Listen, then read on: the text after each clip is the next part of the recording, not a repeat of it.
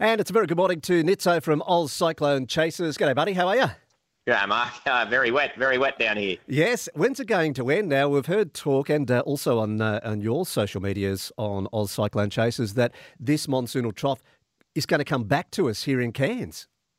Yeah, mate, we're, we're getting a ridge that's developing, a high pressure ridge developing through central Queensland. Now, that's going to drag the monsoon back up to the north. The monsoon doesn't really like being dragged anywhere, it wants to do its own thing. So, when it does get dragged up to the north, what it tends to do is it gets a little bit angry and it gets a little bit, uh, a little, a little, the, the weather around it gets quite severe and quite strong. And so, what we're going to see is probably an increase in rain across the north tropical coast as that monsoon is forced to move to the north. And at the same time, we've actually got a fairly strong monsoonal flow coming in from the northern hemisphere, coming across the equator, coming into this thing from the north. So the, the combination of the ridging building to the south and this really strong northwesterly airflow from the north this weekend is going to result in some really big totals of rain. So uh, it's it's the weather in Cairns sort of had a bit of a lull in the last, uh, if you like, a lull in the last sort of 24 to 48 hours. But we're certainly uh, looking at, at things ramping up considerably uh, in the in the two, three, four day time frame.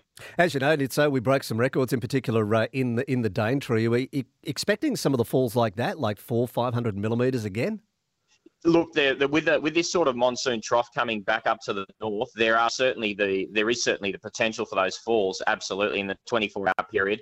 Uh, what we're looking at in particular, though, is probably the areas just south of the monsoon trough. So the monsoon's probably going to get about as far north as Cairns. So you probably want to be just south of that point um, if you're going to get to the most significant falls. But there's certainly even in Cairns City itself, there's certainly the potential there for you know 150, 250 mils in a day uh, definitely in this type of setup. But the really, really intense stuff, three, 400 mils in a day, uh, probably just south of you at this stage. But, you know, things can change with this monsoon. You know, a slightly stronger ridge can push it up a little bit further, um, and then Cairns gets into the firing line. So you can't take anything for granted here, and you can't look more than about two or three days out because things change so quickly with the setup of the monsoon and the structure of it.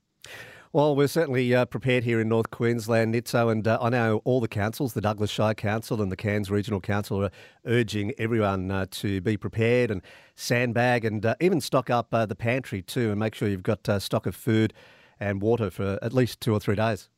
Yeah, Mark, that's that's really important because you will get cut off from the from the south. This there's absolutely no doubt that the uh, that the highway will go over and will probably be over for quite some time once that monsoon starts tracking northward. So uh, that's very sound advice to make sure you are stocked up on, on food and supplies, uh, just because you will find it quite difficult to to get some stuff in uh, for an extended period of time over the next week or two.